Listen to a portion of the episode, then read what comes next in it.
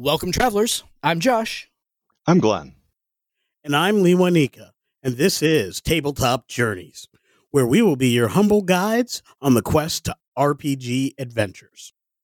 Here at Tabletop Journeys, we are all devoted role players and storytellers at heart, and we absolutely love sharing our passion with you. In our main podcast episodes, we discuss D&D 5e's core rules and ever-expanding content, while also showcasing other RPG systems and bringing you fresh, new projects from indie content creators. Let us help you get the most out of your story, no matter what game world you're playing in, because detailed settings, heroic characters, vibrant NPCs, and a focus on story over rules can make any campaign legendary.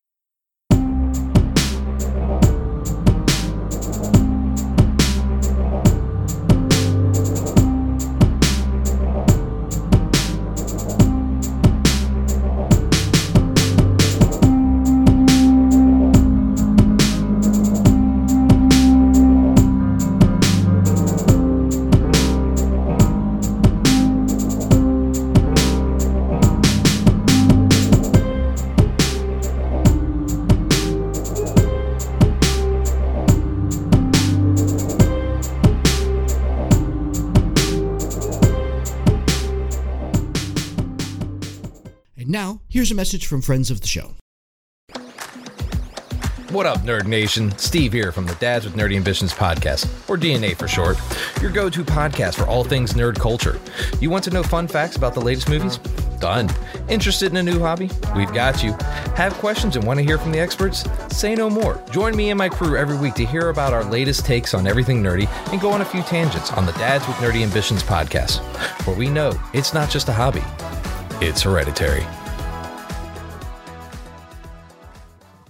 Welcome, everybody, to tonight's State of the Table. I am joined here, as always, with my erstwhile co-host Lee Wanika. I am glad that we are able to get together here tonight and uh, and get the chance to go ahead and uh, talk about some stuff that has been floating around over the last couple of weeks, while we have been deeply immersed in in our Critical Role content uh, for the month of April. Here, there's some there's some announcements that came out, some things, some interesting things. I got to say though, they I, I hope that hope that everybody out there listening enjoyed Critical Role month. I know I really enjoyed uh, getting a chance to dive into into that content a little bit, and uh, man, I started editing the uh, the last uh, class warfare uh, that we did, the the blood hunters there with a friend of the show, Scald from Awfully Queer Heroes. Boy, was that just a good time! That was so much fun. How about you? What did you think about Critical Role Month? I really liked it. First of all, our interviews were amazing. I got so much out of speaking with some fantastic creators, both Hannah and Sadie. Thank you. That post. We're fantastic.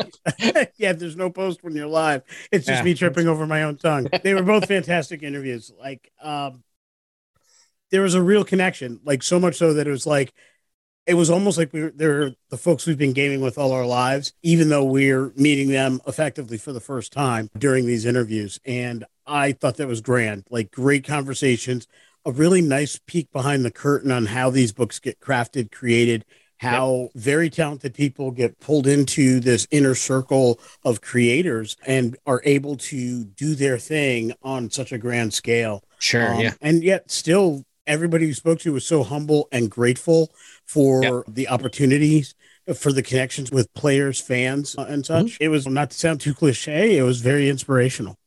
Yeah, no, totally agree. Sadie and, and Hannah, if you're out there uh, listening, thank you so very much for coming on. Those interviews were uh, fantastic, and it was really awesome to get the chance to sit down and talk with you guys about about tabletop role playing games and about the projects that you've been working on. Fantastic, and uh, so kudos to you both, and thank you very much for coming on because I, I totally agree with what you're saying. And it was also really great to get into for the first time in a deep way some of the Critical Role game content, talking about Yeah. Call of the Netherdeep you know, again, like by our own admission, we had never been huge Critical Role fans. And so thank you to Patreon supporter Jen for kind of kicking us in the keister a little bit and getting us to go ahead and uh, and motivate in that direction here. But man, like And- talking and- about Call of the Netherdeep was fantastic. And that's such a great book. It's a really it was really great to go ahead and see such a great book come out so early in the year. I think that we as fans of the and of fans of Wizard of the Coast, we needed a win after and we got a win. We got to win one. Af- after some books at the end of the year that maybe weren't as strong. This was a really strong, good book, and so I'm really, I was really glad to to to dive into it a little bit. Absolutely. I'm a big football fan from years back, and I have a basic philosophy hit them with the run so they know you're there. And that's mm-hmm. exactly what this book did. It hit, it hit us running, and it was a great job. I also, I know you already shouted out Jen, our patron and good friend, but I also want to double down on that. That was an incredible addition to the episode where we spoke about the book uh, itself as opposed to just the creators of the book and some of the extra lore we got just learning about the beacons and why Irvine had his challenges with where he was oh that was so good where yeah. he's going like I would have never gotten that without knowing a little bit more there are two other books that Wizards has produced a third book which I bought and I have barely scratched at this point the Tal'Dorei Reborn to get all of the lore plus umpteen however many campaigns they are deep now Sure. Uh, and having Jen guide our ship through those particular waters, a, a godsend. Yep. Totally agree. And so I would, we'll talk about this more at the end of the episode, but uh, long and story short is that we're going to try to do more kind of groups of content in that way. We have another one coming up here shortly in the uh, the month of May here. But we're going to start first with kind of our uh, state of the table feature here. And first, state of the table, normally what we do is we will sit down and we'll talk about the news from the tabletop role playing game space that has come up for the last week or so. But this is a rare one. We haven't done one of these in a couple of weeks here. So we're actually going to be going back even further with that because in the middle of April now, two solid weeks ago anyway, almost three weeks ago, the D&D Direct event happened. And boy, oh boy, there were some major major significant announcements that came out of that. We're gonna we're gonna we're gonna dive into that announcement. We're gonna dive into to what our feelings are on some of the on some of the things that are happening here. Um, so before we get diving into D and D Direct, uh, my friend, uh, do you have anything you want to bring up for State of the Table, or do you want to dive right into the D and D Direct stuff? I know we've posted it to our, a lot of our feeds, but it bears repeating because this is a great avenue to, to, mention the big purchase, the fact that D and D Beyond has been purchased by Wizards of the Coast. Uh, totally all kinds of game pundits and talkers and naysayers and, and cheerleaders on all sides of this. But uh, what yeah. I can promise you is this there are going to be changes. Yeah. I think most of them for the good. There are a couple areas that I have some worries, but in in general, yeah. I think it's a great thing. They've secured the fact that the umpteen years and the dollars I've put in to D and D Beyond, building up my knowledge base, my character base, my ability to run games through it. It's becoming more of an integral part of my game running, at least when I do virtual. And I actually see it being pretty instrumental in managing live games when I get back to those, hopefully this summer. I was worried what the next evolution of D&D would bring yep. as far as dropping D&D Beyond. Now sure. that it's part of the part of the family, I, I can say I'm very pleased with that news. I can only hope and pray this means I'm going to get my sidekicks and patrons added at some point and a little yeah. bit better, a little more gooey on the interface as far as some of the homebrew stuff. I know some of it's window dressing for those who are really good at things like Roll20 and programming and that kind of knowledge and know how to make yeah. those formulas and things like that. That's wonderful. I appreciate what you do. You're great to me. But for those of us who are not so great at that or it's not as intuitive, I would like to be able to write a homebrew thing put it on D Beyond and have it not take longer than it took me to write the thing in the first place. Yeah, yeah, yeah. To get it to work.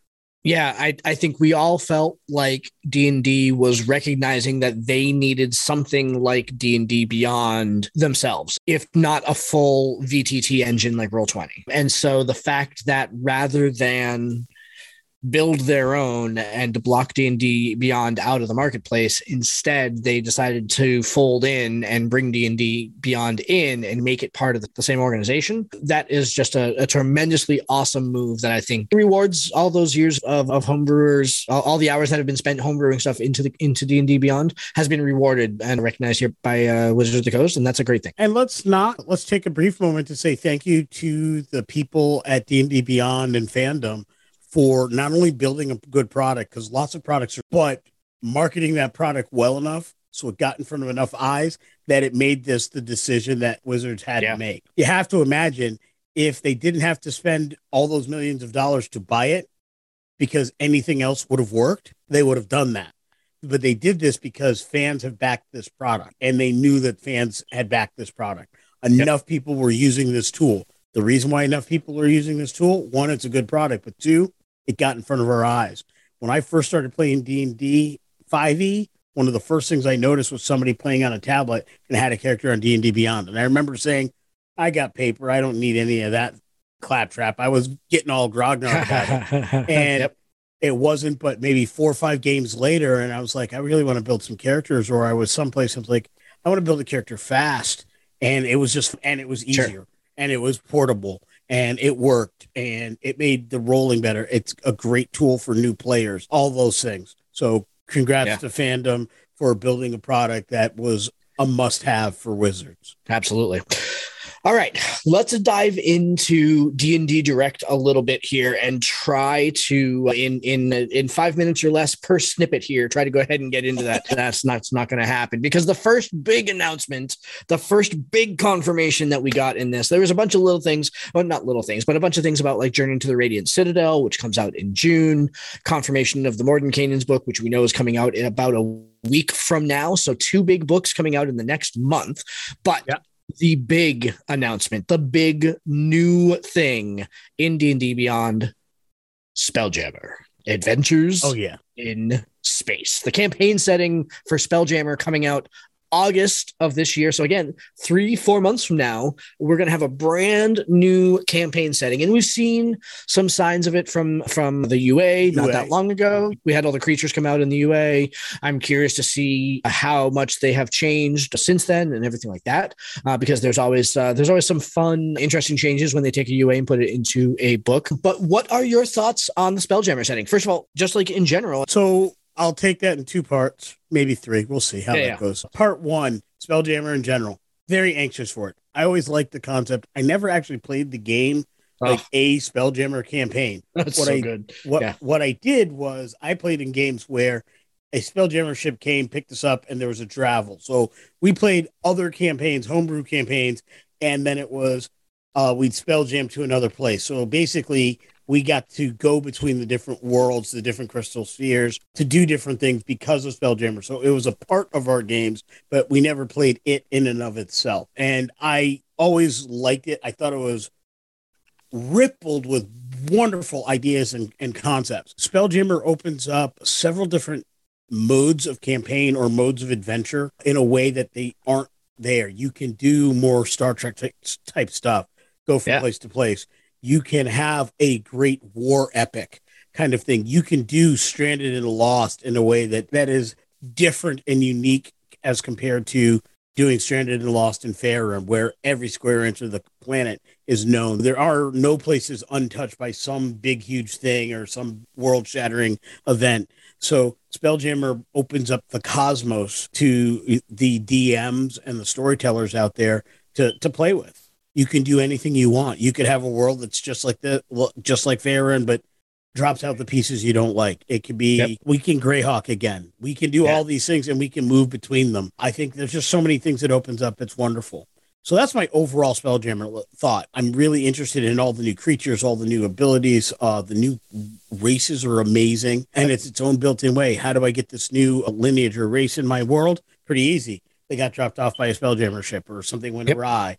Their Yeah. Spelljammer crashed, and these people were stranded here. So they've lived on an island for their whole life, couldn't get off the island, and then finally somebody came and picked them up. There's all kinds of wonderful things like that. You could even have the the colony of people who are basically watching a world, basically uh, Spelljammer watchers that just watch and report back. There's all kinds of wonderful things that it opens up, and I'm I'm, I'm all here for it. Have you had a chance to check out the uh, the creatures that are in uh, the Monstrous Compendium Volume One that they released out to to D and D Beyond uh, subscribers?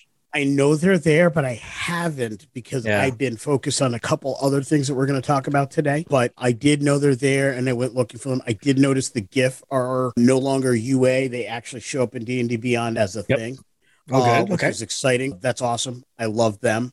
I like it. Uh, I even wrote something for our book that was originally supposed to be a Giff and a Loxodon, but Giff Yep. wasn't official at the time, so I couldn't really just go ahead and do that. Oh. So we switched to two Loxodon. I think in future iterations of our uh, Traveler's Guide to the Multiverse, I'm going to have to switch Mhm. that back to its original form, which is a Giff Yep. and a Loxodon like it. blocking like a it. bridge. That's a lot of meat on the hoof there. Yeah, a- yeah, just a little that's bit. yeah, Um, yeah, yeah. But I'm looking forward to digging into those to those creatures. I already have introduced a spell jamming ship into my homebrew camp, the Sentinels of the North, and I'm looking forward to more, that book coming out so I can dig more into that. Cool. Yeah, the creatures are no joke, as you can expect. I strongly suggest checking them out. The Eldritch Lich is a no joke. The Nightmare Beast the 40 foot tall nightmare beast no joke the asteroid spiders you know how i feel about spiders i don't need i don't need asteroid spiders in my game that's not I don't need that thank you very much for that for that wizards but seriously some fun creatures the puppeteer parasite a tiny aberration that latches itself onto creatures and either feeds on them or psionically i saw them. that one I saw yeah, that one in the spider, so pretty cool. Actually. Pretty cool. Yeah, those are nice. Um, I I think when uh, I think when the Spelljammer book comes out in April, in August rather, and we start looking at our class warfare for that month, I am sure that Spelljammer creatures will be uh, will be on the list of uh, things that we throw at uh, whoever's going to be running our baddies that month. Yep. So that'll be a good time. What, what, do you think about the format of the release of the Spelljammer book? That's like the second part of the question too, because we were yes. all excited for Spelljammer. What do you think about putting out three distinct smaller books? I like that for a host of reasons. One, it's almost a great fan service to the table, right? I'm yeah. looking at a book. There's three other books. The book's at the table. Everybody can be looking at their own piece of it at a given time, as opposed to one book that one person has that everybody there's got got these pieces that go out. What I really like about it is I think it's what we're going to see in the future. I think whenever they're releasing these settings, we're going to get these uh, three part sets or four part sets. And I think the reason that works well is it reminds me of the old box sets and think yep. about the, the, release we're going to talk about in a little bit. I won't name drop it right yet, but that's also, as I understand, going to come out in a similar format with yeah, yeah, I'm sure it is. Yeah, whatever. Uh, so we've got that with the Monsters of the Multiverse and the two reprint books. We've got this with Spelljammer. We've got this with that third release that we're going to be talking about. And I think that's a good go forward. Basically, separate the information in the way it needs to be separated, yep. and then you can work with it that way. And I think it totally it, it looks pretty. It's nice on a shelf, though. I did realize that those three box sets, when you put them in the cardboard, it doesn't fit on the bookshelf I have. Actually, mm. I have to hmm. do some figure something out. That's criminal. Or all of Absolutely criminal. To sit on yeah. the top out of yeah. order, which freaks me out. I'm too like I have to have things yeah. in order, and I can't because it won't actually fit in yeah, the slot. So I yep. got to work on that. But I'm like I said, I'm here for it. I like yep. that concept. I think it's going to be a good way to go. Yep, totally agree. I think that specifically, as you said, at the table, it's going to be fantastic because you're going to have your information book, you're going to have your setting book, and then you're going to have kind of your story book that the storyteller is going to need with all the information that they want in it. Absolutely yep. here for it. I think it's a fantastic idea. And I like the way that they're dividing it out. And I totally agree with you. It reminds me of the old box sets. It's it's like the old days when you had like a player's handbook, the dungeon master's guide, and the monster manual. You had those three books, pass them around as you needed them and everything like that. A plus. Yeah. Win in my book. Absolutely. Yeah, uh, 2021 was not a banner year for Wizards from us as far as some of the business decisions. Some of the books early in the year were we had challenges with some of the ones later in the year. Even yeah. though they had elements of brilliance, like we could see what they were going for, we didn't think they quite crossed the finish line the way we had hoped. But again, out the gates running, bang on book with a call of the nether deep. I love what I've read so far. I'm about halfway through Monsters of the Multiverse. That's a great book. I'm enjoying it. I like what it's doing. There are going to be people who are going to talk about power creep. I guarantee it. And I'm not entirely wrong. What? But I don't. Sh- I am shocked that you would suggest such a thing. Shocked. Shocked. Uh, but it is not something that I think is unbalancing to the game. I okay. think it is creating really good alternate choices. And I think it does put a little on the shoulders of the storytellers. They have to wait do my players just get to upgrade because this is the new thing? Is it I have to introduce this new version of it? Okay, there's this kind of goblin, and there's also this other kind of goblin. There's these original types of aasimar, and then there's this new type of aasimar, who, by the way, is hands down one of the most powerful lineages I've ever seen. You were saying that before that the rewrite of the aasimar was impressive. It, it, it it's impressive. Yeah. Okay. It is fun. It is really good. Look, nothing's game breaking from a lineage standpoint. You still got to put a class on it. You still got to put yep. class abilities. You're still having level one hit points or whatever. But the versatility that lineage gives you to be in other things, it would make me second guess doing a variant human. Like I, hmm. I, I could do that and and give up. Yeah and okay. I don't give up feats easily. No, you don't. Yeah, yeah. I'm looking forward to talking that book in a couple weeks here. So when the, when it comes out by itself on uh, March next Tuesday, I think is that? Yeah, I think May... it comes out next Tuesday, May 12th. Yeah, 10th, May 10th, something like that. Anyway, all that to go ahead and say when it comes out on its own, we're going to go ahead and talk about it after that. But rather than talk about it when it came out in its three box set uh, earlier in the year, we are going to wait till the book comes out set, uh, by, by, itself. But your point is well taken that the first two books of this year really seemed to be better. Let's just say it. They seemed yeah. better than the books that were coming out at the end of last year. We hit on the Strixhaven book pretty good. I think like there were things in there that we liked, but there were a lot of things that seemed incomplete. I think is that's I think you're exactly right on that. And and specifically when we look at things in Call of the Netherdeep, we, we talked about this with with Sadie and Hannah both about how some of the mechanics, like the relationship mechanics and things that you saw in Call of the Netherdeep, had echoes in Strixhaven, but were not nearly as good in Strixhaven as they were in Call of the Netherdeep. So. Like I said, they didn't quite cross the finish line for us previously but they crossed the finish line, arms held wide as they broke the tape. Yep. They got it done, first in class, without yep. a doubt, with what they've done so far. So yeah, uh, yep. good stuff. And I love the new format. I'm like I said, I I want to see more of it. I love settings. I love the fact that there's going to be a book with the the info and, and that I can build stories from and around and ideas. Yeah, yeah. So yep. good on Spelljammer. Do you want to totally. go with the next one? Absolutely. So the next one, and I know that it's the one i'm not going to go to the one that you think i'm going to go to yet. I'm going to talk first about the new d&d starter set dragons of stormwreck isle. I know we're getting there. We're getting there. I know we're getting there. Come on i'm itching. I'm itching. So again so the choice to put out a new starter set is very interesting to me. And I think that this is probably going to be one of the first products that we see that really emphasize this new evolution of D&D. It's going to it's resetting the table, right? This is the opportunity for Wizards of the Coast to put out a kit specifically designed for f- folks that have never played before and can pick up a box and say, run through an adventure, do a thing, and it's gonna and it's gonna help. It, it's gonna reset the table. It's gonna uh, set new expectations. So I, I think that they don't want conversations about power creep. They want to reset the expectations about what they should be properly powered at the beginning. And this is the way that you go ahead and do that. So I think that this is again, this is a very good decision to go ahead and try. If they're really trying to go ahead and institute a an evolution, a, a, a change in the setting, a change in the game as a whole, a new rule set or a change in the rule set, then this is the way to do it. And I think that it's very interesting.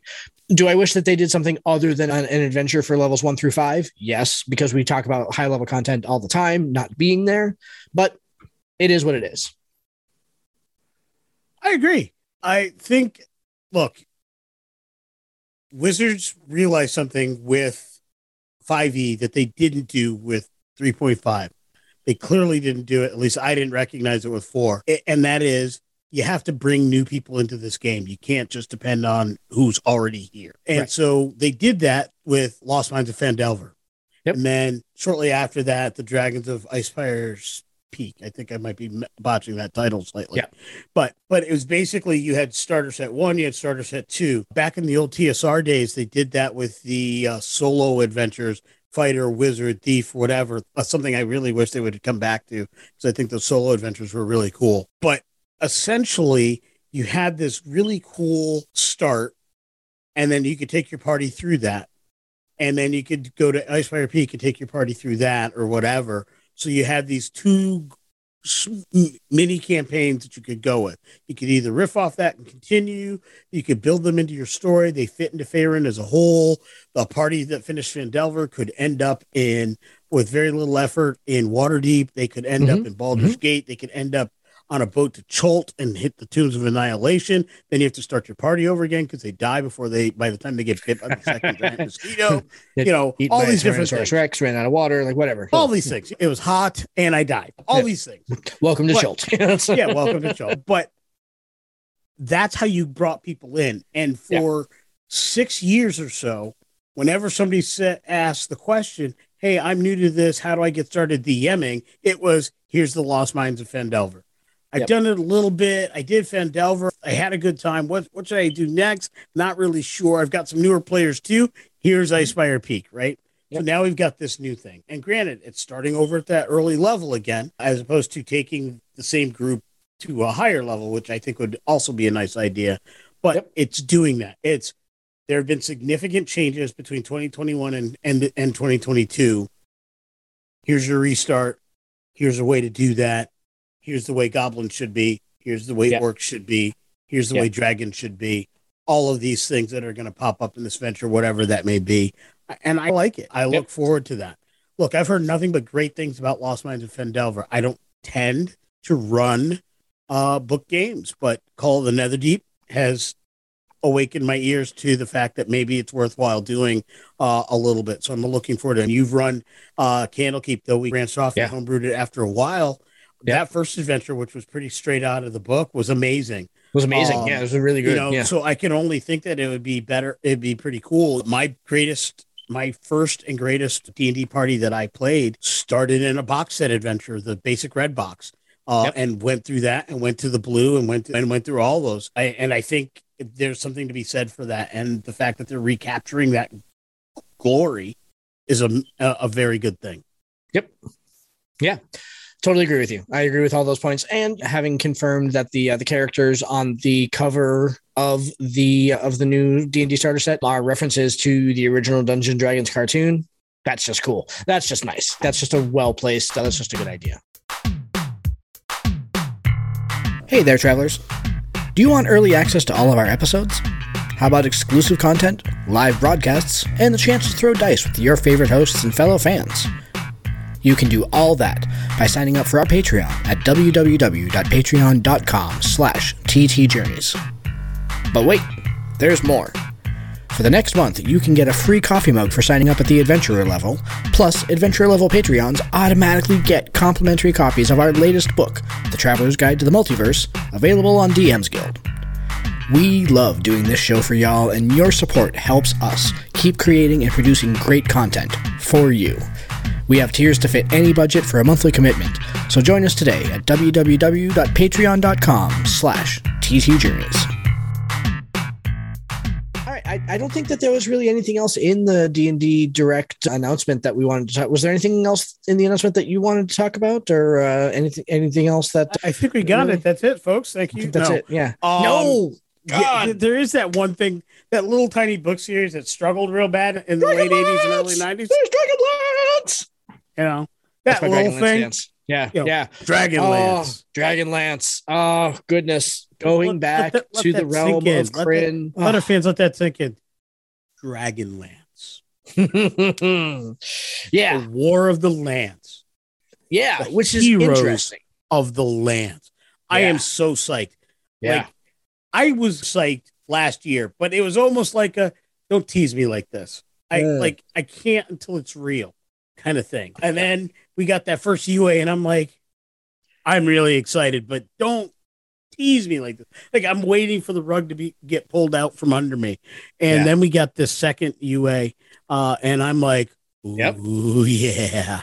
Which is weird. That's what I'm that's, talking That's about. That's a weird thing that they did, right? Where they put out, and the, speaking of which, the survey is already out for the uh, revisited Unearthed Arcana Heroes of Krynn. Uh, so the, the survey is out for that. So go, uh, go. We'll put make sure to put the link in the description at the end here, uh, so we can go ahead and check that out. But get on that survey and go ahead and do that. But but that's weird, right? That they very rarely will take a UA, modify it undoubtedly because of of uh, of feedback because a lot of the pieces that were changed i'm looking at you kender were certainly reflective of the feedback that we provided and that we talked about in our episode about the heroes of Krynn ua i think that there is there's definitely a lot of they're putting a lot of thought into what is appearing in this book and they seem very responsive to what people want from this in this book and that's very encouraging. That's very good Yeah, look, they definitely want to build a, a better product. They want this to be to work, and they want this to come out the gates. I've seen some of the interviews between Kendrick and Crawford, and his talk about how they're building this and what they're trying to do. I'm down with. Look, I know their job is to sell this product. Yeah. Kendrick works for part of the company. Crawford works. eh, Crawford practically is the company, so their job is to sell this. So they're obviously going to hit the right questions, but I, I don't think the questions that were asked were softball questions per se. I thought they were Yeah. pretty decent questions, and they were the questions I wanted to hear answers to anyway. So Yeah. softball or otherwise, those were questions I had. So I really do think whether that was just an extended sales pitch or not, it's got me excited. I like Yeah. the vision they're trying to accomplish. I see what they're going for, and I'm pretty excited for the changes that they've made and what that's going to bring. I'm pretty pleased with the way the UA came out, the second UA. I do like it better than the first one. They gave me Kender the way I want the Kender to be. Uh, I wasn't pleased with it as a fey as a uh, fey creature. The gnome background is interesting, but I know there's some there's some lore backing for that. But at least the Kender's not a fancy halfling. It is Yeah. its own thing. And that I really appreciate. So we've got an actual 100% new lineage, not a new variant for an existing lineage. Yep. And that's really cool. Uh, yeah, and I think you and I have had this uh, have had this discussion off air, and we haven't put it down about a week and a half ago because I think that we basically came to the point that we uh, we were going to have to agree to disagree on whether or not this was a good thing or not. And I'm still not totally sure where I come down on the campaign specific bonus feats. I am cognizant of giving away bonus feats, giving away two bonus feats, even in a limited fashion, because the campaign is happening in the War of the Lance. And I just think an extra feat at first level, an extra feat at fourth level is too much. I really do. That is tempered only by the fact that, uh, again, because the list is limited and the first level list is not that good right? Giving tough at first level, that's two extra hit points, right? That's, that's not much. And so that's fine. Allowing players at fourth level to go ahead and get things like Sentinel or things like Warcaster for free at fourth level. It's an interesting choice. It's a very interesting choice. And I'm not totally sure that I'm down with it. And I'm content with our decision to agree to disagree, but so that we can frame that, this this discussion for everyone, and we'll have it again when the book comes out, I'm sure. First of all, what Crawford made very clear in his interview was this was a Dragonlance exclusive. And while we have Spelljammer that can cross from game world to game world, the idea is the things that work in one game world do not work in another. Not that they don't work. So a player from Dragonlance, War of the Lance era, does in fact get these things, but if they travel to Faerun, they'll still have those things. Other folks won't. That's that is the way it is designed. So from that perspective, I get what you're saying. However, Yeah. from the perspective that every PC in Ansalon in Dragonlance has the exact same thing, I don't think it's too much. I Okay. think it's cool. And I will only say this about that. I what I really liked about one of the things I liked about third edition and the feat progression that they had because everybody got feats at exactly the same spots. Interestingly enough, fourth level was one of those spots, or what Yep. just fighters got more like now. But was the fact that there were feats that were specific that if you took them at first level, because everybody got a first level feat in in 3.5, right? So if you took the background feat that was from your area, and this really came out in the Forgotten Realms 3.5 book, which is if you were from if you were a gold elf, there was a feat for gold elves or, or, or feats that were available for gold elves. They had a list of feats by each possible area you could be from, and they were feats that would be indicative. If you have this, like all the people from this area tend to have these one or two feats kind of thing, and it was part of your background. So I think what they're doing here is exactly the same thing, just making it a slightly different mechanic. They're embedding the feat with the background because background trait isn't something they had in 3.5, so that it better identifies and stylizes your character from an area or from a group. And then the bonus feat at fourth level is to make it so you have you have the opportunity to either do something that differentiates you from that group or a group or makes you brings you closer to that group. And for me, I think it's great. I think it's also a good thing because look, we review a whole lot of subclasses and there are a bunch of them that have some pretty lackluster features at 5. And so now you've got a feat that you can have that can that pretty much makes up for the fact that the next two levels that they're going to get are some pretty lackluster features. Oh boy. Yeah. So And- here, go ahead. Yeah, and so that's my take. One, Yeah. it's perfectly balanced within its world, and the idea is that it is balanced within its world. Crawford Yeah. also mentioned the fact that if you look at Theros, they have their piety levels and things like that that no other game has. That is unbalanced if you take those things to another game, by the way. And then they mentioned some of the things that uh, you have in some other some other game books. I believe the Dragon Marks were one of the other things he mentioned. For sure, yeah. each setting book has its own special feature that no other setting has that in and of itself makes those characters unbalanced in some other game but if you have everybody has their own special feature then everybody still remains inherently balanced they're just Man. balanced in different ways and i like the symmetry of that I was all set to go ahead and and spill out the plethora of reasons why you're wrong. And then you went and pulled out the dragon marks. And I was like, oh, that's the perfect parallel, actually. That is the perfect parallel. Because what I was going to say is that's all well and good, but we all know that tables are going to be run that are not Dragonlance exclusive, that are going to want to have characters that have things from Dragonlance. And now you're going to have you're going to have a first level character who says, "Okay, I'm I'm from Dragonlance originally. I got sucked into wherever we are through some mystical portal through the multiverse and now I'm here. And they'll get their first level feat and maybe and then when fourth level comes like okay I want to take my fourth level feat now. And that DM is going to say no because you're no longer in Dragonlance. And that player is going to be like but I'm a Dragonlance character I'm a Knight of Solamnia why don't I get my fourth level feat? Like it's I I, I could see that playing out in my mind. I could see that being I could see that being both the storyteller and the player in that situation and I didn't want to be either one. That was going to be my argument and I was forming how I wanted to go ahead and throw it out there. And then you brought up the dragon marks and I was like oh you know what? That is that's really the perfect parallel. Like even more so, I think, than the piety and Theros, because Yeah. piety, yeah, it it does overbalance characters, but at least it is somewhat transferable. Like you can go ahead and bring that in because you've got paladins, you've got clerics, you've got everything like that. So you can go ahead and play on the piety angle and everything's fine.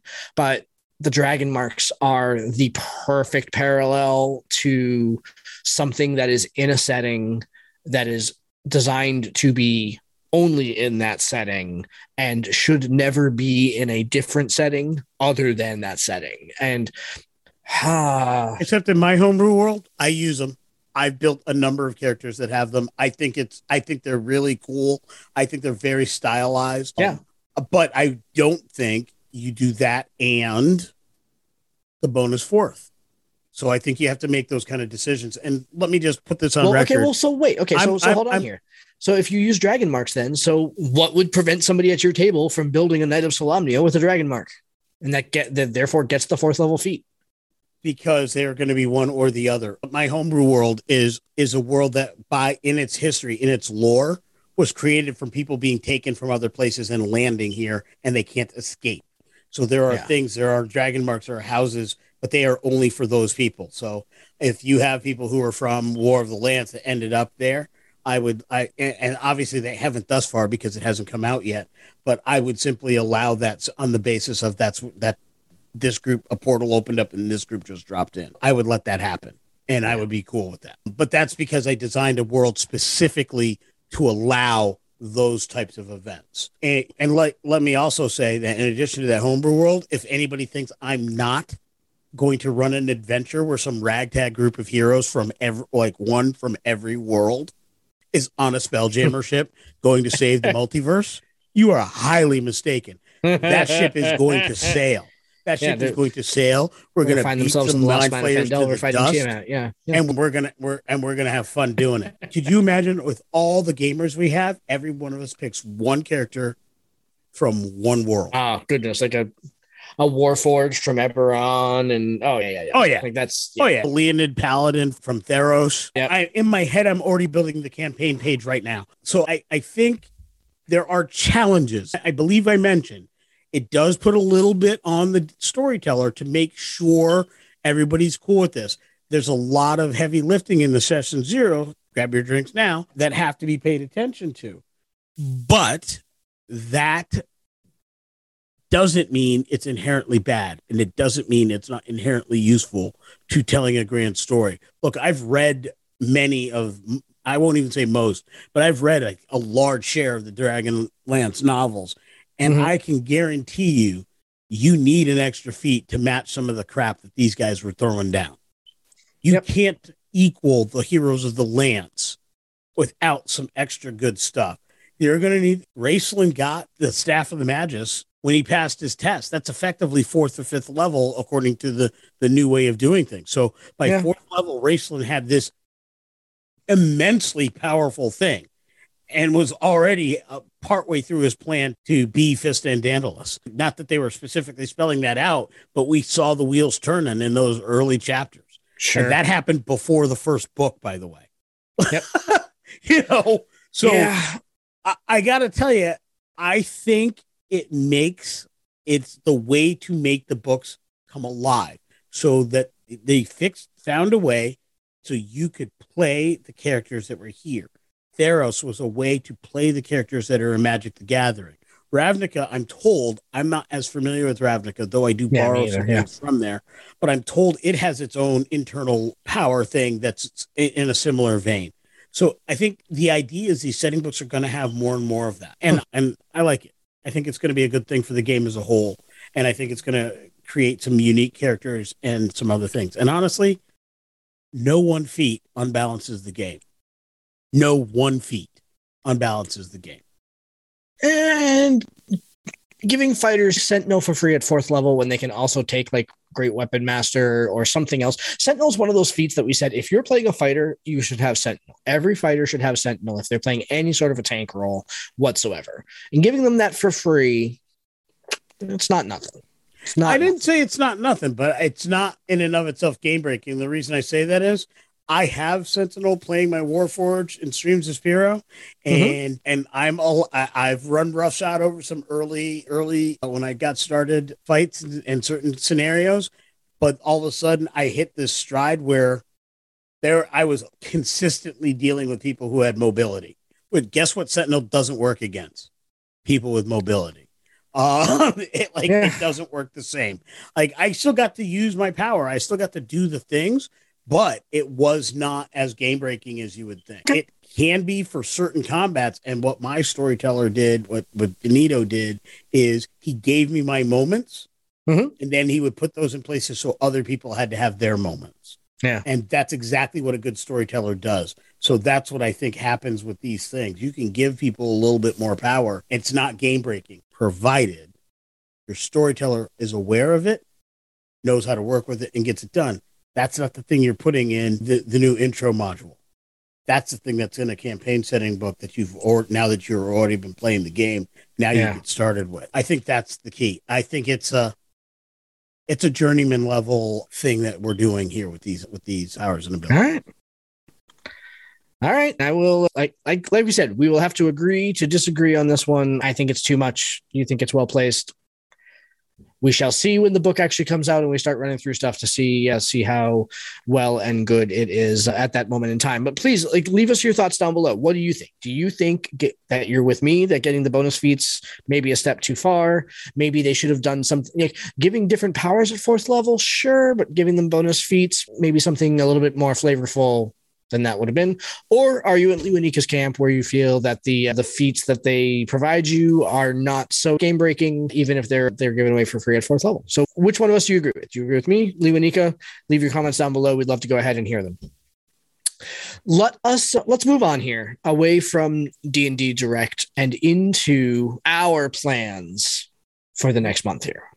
Okay. So, at, as we said at the top of the show here, we have been making allusions to it throughout the month of April that we already know what's coming up in May, and that uh, that we're going to be doing uh, kind of the same similar thing throughout the month here. And we're gonna it's not going to be as strict to a theme as Critical Role Month was because I think we're gonna we're gonna deviate a little bit here. But for the month of May, we are diving into Eberron. We're going to be talking Eberron content pretty much throughout the month of May here. So here's what that is going to look like. We are going to include our class discussion on the artificer class throughout the month. We're going to have a class warfare where the three of us are going to roll up artificers and once again throw them up against big bads. We are going to have a special episode where we talk, where we go through Eberron, uh, Rising of the Last War, and talk about elements that we can lift from that book, like you were talking about with the Dragon Marks, Luanika. I talk about elements that you can lift from that book to your homebrew campaign that are maybe not so Eberron flavored, but that can add a little bit of sauce, add a little bit of spice to your sauce without adding, uh, without making it a total Eberron campaign. What are things that lift easily and lift well? And, and then we are also going to have another. We have not had the interview yet, but I I can just I can just tell that it's going to be an epic interview when we have the one, the only Mr. James Introcaso coming on to the show to go ahead and talk about Eberron. I am so looking forward to that that interview. Thank you very much to Hannah Rose for setting that up with us. Uh, so that's a uh, uh, very nice of her to go ahead and help us get in with James there. And we're really looking forward to having him in studio to go ahead and uh, talk about Eberron and whatever else he wants to talk about. We will certainly leave him an open podium to to go down whatever rabbit hole he would like. So that's uh, certainly not constrained to. I don't know. What are you most looking forward to uh, with the next month, Luanika? I am really looking forward to the interview with uh, Mr. Introcaso. I think that's going to be amazing. I think uh, we're going to dive into some really good things there, and I, I can't wait for it. Yep. Uh, in addition to that, I'm looking forward to the Artificer discussion and the class warfare. Yeah. Artificer's a class I've never played. Mm-hmm. Uh, I've never mm-hmm. had one played at my table that I've run. And though there have been a few here or there, so I'm interested in learning about yeah. that class. I learned a lot when we did Blood Hunters for yeah. uh, Critical Role Month. So I'm looking forward to getting that kind of knowledge. As a storyteller, you can sometimes be a little afraid of that which you don't know. Like mm-hmm. I have to have a good feel for something before I really want to run at the table. So I know the kinds of challenges to throw at it and the kinds of challenges that are fair to throw at it versus the kind of challenges that are unfair to throw at it.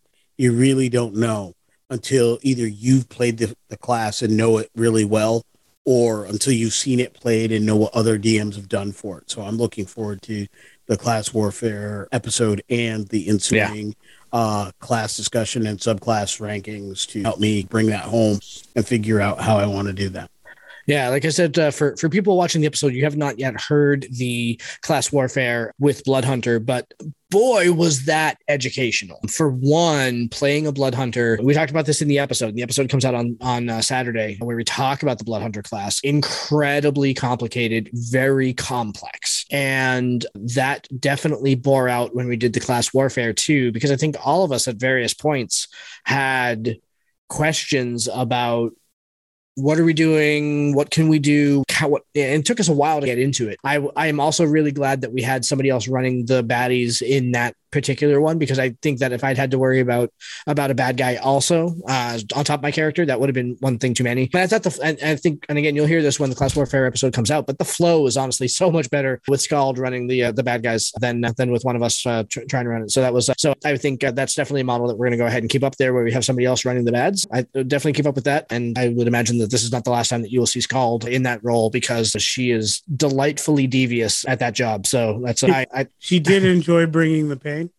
oh god. When when i don't i don't want to spoil it but you know exactly what i'm talking about how we were fighting some bad guys and then all of a sudden we were fighting more bad guys and we didn't want to be fighting more bad guys and then we just got that under control and then all of a sudden we were fighting more bad guys again and all of us had very choice words for the uh, the otherwise amazing scald so that was uh, yeah that was we, we meant no offense when we said dirty words but there were dirty words that had to get bleeped out of that episode. Yeah i'm i am super looking forward to eberron month. I, eberron is a system that i have played in a little bit but I've never played an artificer. I did have an artificer at my table, and Cornelius was a ton of fun because uh, Cornelius was was a it was a dirty merchant. He was a thieving, conniving merchant. He ran a a magic item pawn shop where uh, half the items were no longer magical, kind of thing. It was a tremendous amount of fun. So I'm really looking forward to uh, to getting into that and really diving into uh, into the artificer class. But yeah, cool.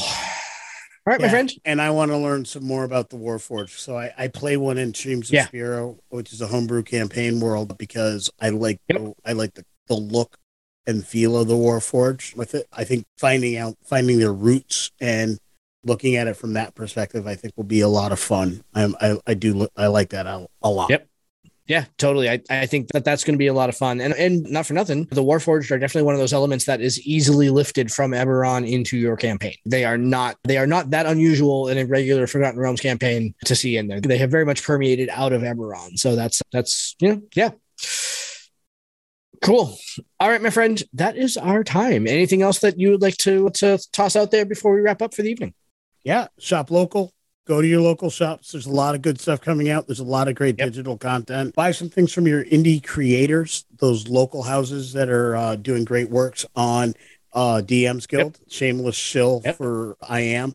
I'm gonna plug our book that came out this past month. Yeah, uh, absolutely. Traveler's Guide to the Multiverse. It's available on DM's Guild. It's a amazing companion. It was originally thought of for the Monsters of the Multiverse group set, which it absolutely is. But as we were writing it, we got musings of, of future things that we now know are definitely coming. And it Mhm, is actually a companion to two of the books that are coming out. One of those being the the Monsters of the Multiverse, but also Spelljammer. It Uh, works well with your Spelljammer It works campaign. well, Absolutely. very well with Spelljammer. Yeah. I think it's something you're going to, and players at my table have started diving into that and looking at the things. I'm starting to get questions. Many of the items that are in that book have been play tested at all, at our own tables Yep. uh, for a while. There's a couple of the items, couple, three or four, three of the magic items have been play tested and been in my players' hands for the better part of a year. At Yep. this. They're good. They'll work at your table. Use these things. Yeah. You're going to have a lot of fun with with this. Totally, absolutely. And, Um, and if you go to uh, if you go to the main uh, podcast website www.ttjourneys.com right now, in fact, you can there will be a, a nice little pop up asking you to go check out the book. And if you click on the little pop up, you can get the book at a discounted price. Save yourself some scratch. Go check out Traveler's Guide to the Multiverse. And in fact, next week when Glenn is back, we will be sitting down the three of us to go ahead and do a deep dive into our own book. Uh, so that, that'll be fun. Some roundtable questions uh, where we get to go ahead and talk about about our baby, what is very much our blood, sweat, and tears over the last three or four months. But as uh, as they say sometimes, the the only thing that's better than this book is the next book that we're already talking about and already putting together and already uh, already have some thoughts out there. We're uh, we're looking forward to heading back into the studio to go ahead and put some more content out for you guys. But in the meantime, go check out Traveler's Guide to the Multiverse, uh, especially if you've got uh, if you've got Dragonlance campaigns coming, or not Dragonlance, but if you've got Spelljammer campaigns coming up, maybe they'll work with Dragonlance too. But specifically, if you've got Spelljammer or any sort of multiverse content coming out, this is the book you're going to want. So Absolutely. And like I was saying, part of that was talking about our own thing, which is fun and great, but also support the other creators.